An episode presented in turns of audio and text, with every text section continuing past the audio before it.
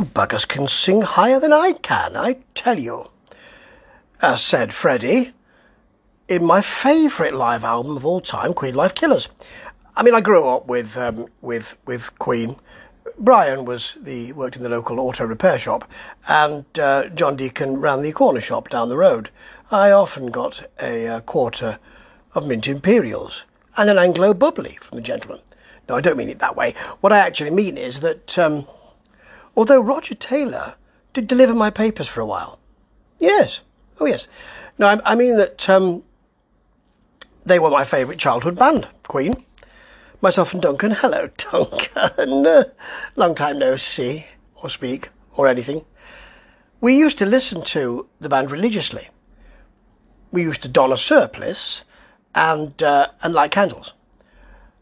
And I remember loving the band growing up. And my favourite Queen album, as I um, well now, not then. I was very disappointed then, of course, but now is Hot Space. Right, okay, don't hate me because I'm beautiful. But this is certainly a great live album and often gets overlooked when people say, oh, yes, Unleashed in the, in the East. Oh, yes, Live and Dangerous. Great albums, great live albums. Live After Death, another great album that I loved when it came out. But this album, I think, is an overlooked classic.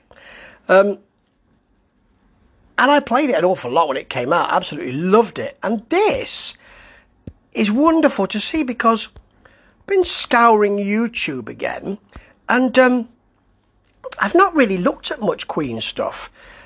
I had a bit of a feel about that this this weekend and come up with something rather extraordinary. Now I don't quite know where this is from. It looks like it's from a Queen Live Killers box set. Um, it looks like it's been created by a German company, and um, it's the live Queen Live Killers video, I suppose, in those days. Or film? Before even video, wasn't it? It's 79, this. So I suppose they just started videos. You know, the ones with the, the big thing at the top, and you had to put the two, two um, buttons down. You won't think about that, you, you, you streaming brethren out there. And this really is something very lovely.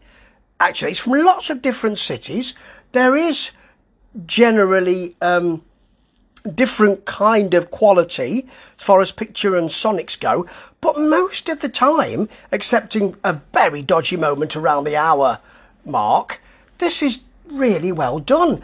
It's usually from the back of the auditorium or something like that, maybe from a mixing desk, so it might be midway, but you get close ups.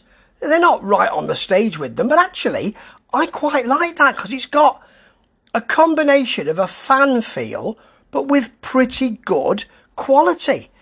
And it just reminds you what a good band this was. You know, we see the, there's lots of whip pans as well here, just so you know. We see the, that bank of lights, that enormous bank of lights. Remember the cover with all of the huge wall of lights behind them.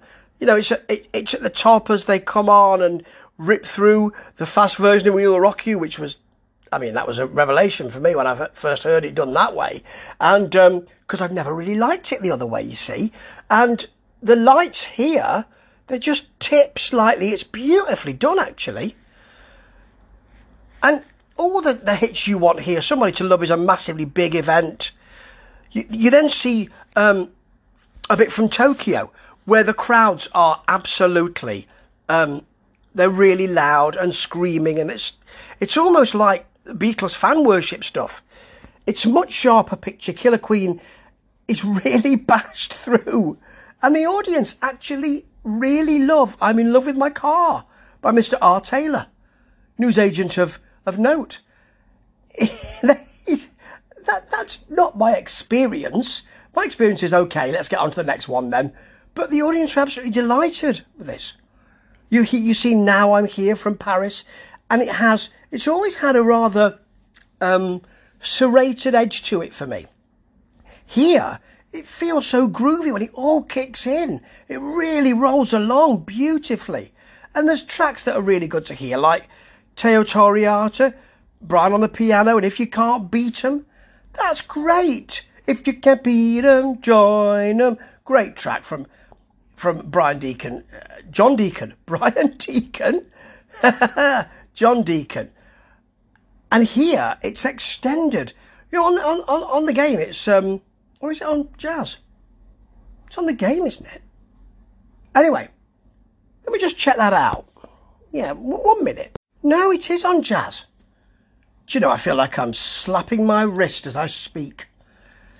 Anyway, it's great to hear that. And this is a really quite extensive jam. It's a nice, open, sunny song. Really like it.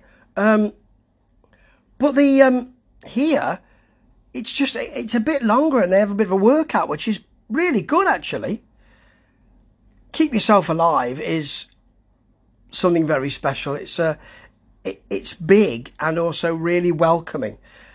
Their names are coming up as well. This is from Paris, uh, from uh, Tokyo. The names are coming up. And did Freddie just throw two tambourines into the crowd? Blimey, the tambourine budget alone must have been huge on this tour. Of course, they closed with We Are the Champions. And um, Brian May going all rock god, about as rock god as he ever got, as he clenches his fist at the crowd. Yeah. this is really well done. It's um, it's great to see that massive bank of lights, that huge, um, that huge lighting effect. It's great to see Freddie Mercury in his peak cap days really owning this, changing the notes beautifully to suit his voice, which is worn in some places, but that just adds to everything. Consummate showman, because it's not just about, oh, we used to do this thing where he, with the crowd, it's about, well, actually, he delivers the music because he knows how high he can get up to those notes. And instead of worrying about it, he, he changes the notes. And you've always got um, Roger Taylor there to hit those high notes. Things people forget. Roger Taylor had a higher voice, has a, well, had a higher voice. I'm sure he doesn't now. He's seasoned now, but had a higher voice than Freddie. Could really get in there. Those Galileo stuff, that's him. That's not studio trickery, that's him. This is wonderful. It's it just adds something to Queen Live Killers, and I never thought you could do that. It's a five out of five. This because even though it's not sonically wonderful, the um, the feel of it is so welcoming. Those songs are all there. It's about an hour and a half, so you don't think, oh, this is three hours long, song after song. It and it's it just shows a band in there pomp, but how they fit together so well. You know, they, they John Deacon and um, Brian May don't dominate the stage in any way, shape, or form. They stay where they are, really. Brian May makes occasional forays, but it's all left Freddie, who's working well within himself, but giving everything. It, it's it, there's an indefinable wonderfulness about this band, and this just shows them actually as they were about to tip over into the big time in the US. So a moment in time, and one that I will always remember. It's five out of five, this, because this is my favourite band giving a great performance that I can now see. I wonder what else is available on YouTube for Queen, eh? Ta-ta.